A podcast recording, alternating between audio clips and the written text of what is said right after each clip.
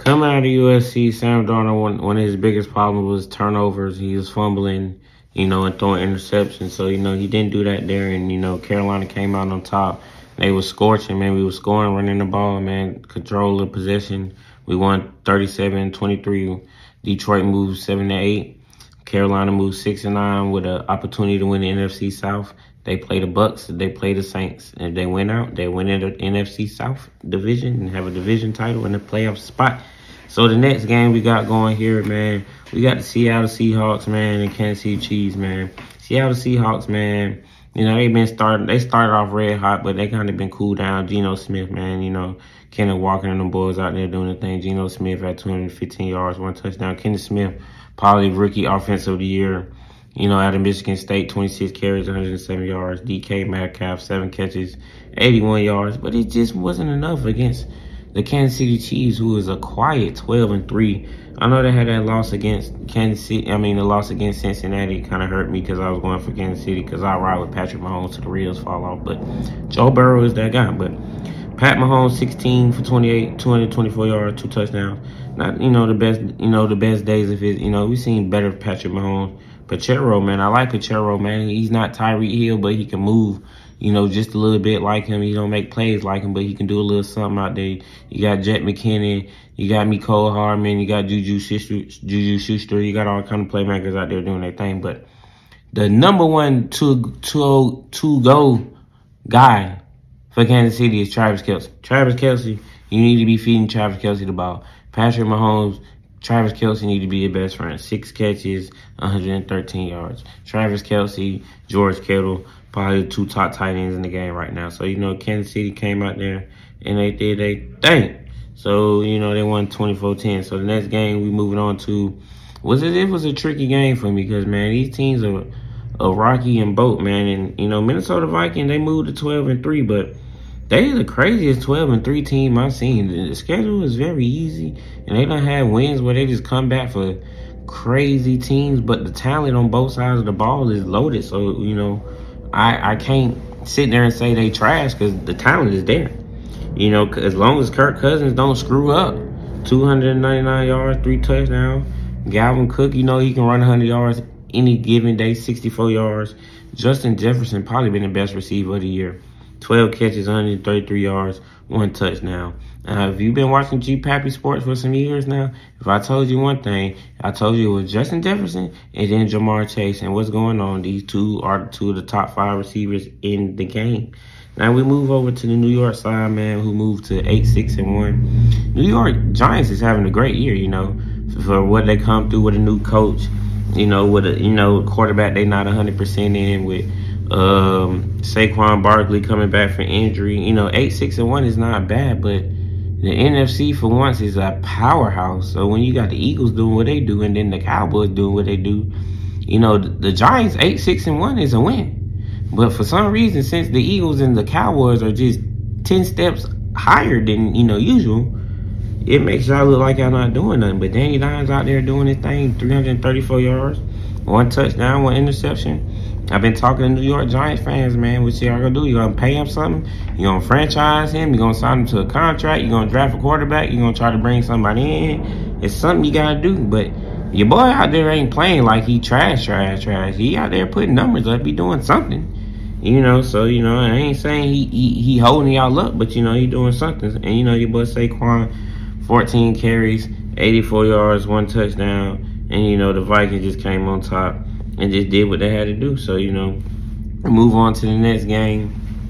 Cincinnati and New England Patriots, man. I was going for Cincinnati off the rip ever since Cincinnati beat Kansas City.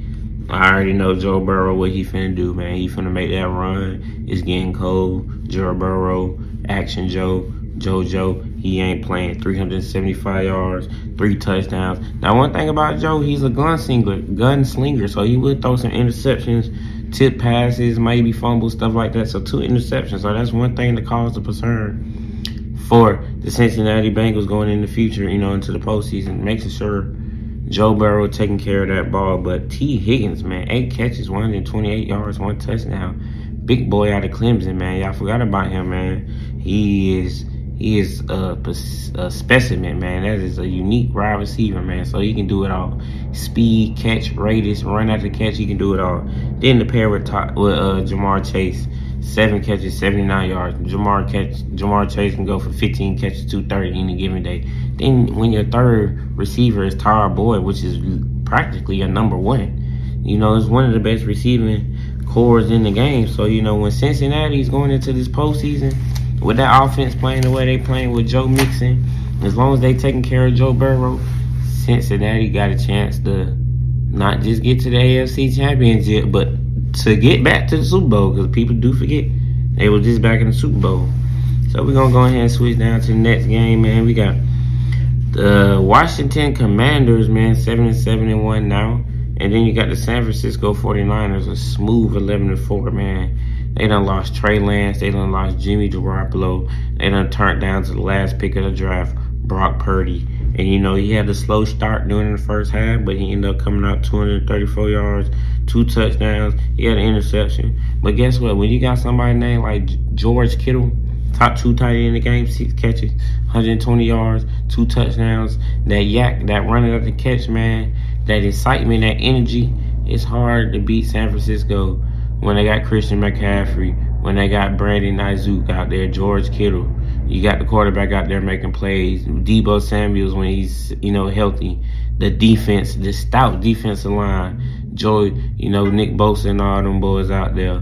Uh, who else? My cousin, T.Y. McGill, number 96. Shout out to my cousin out there. He out there doing his thing, man. So shout out to the San Francisco 49ers who definitely have a legitimate shot to go into the Super Bowl, man. They were just in the Super Bowl a few years ago.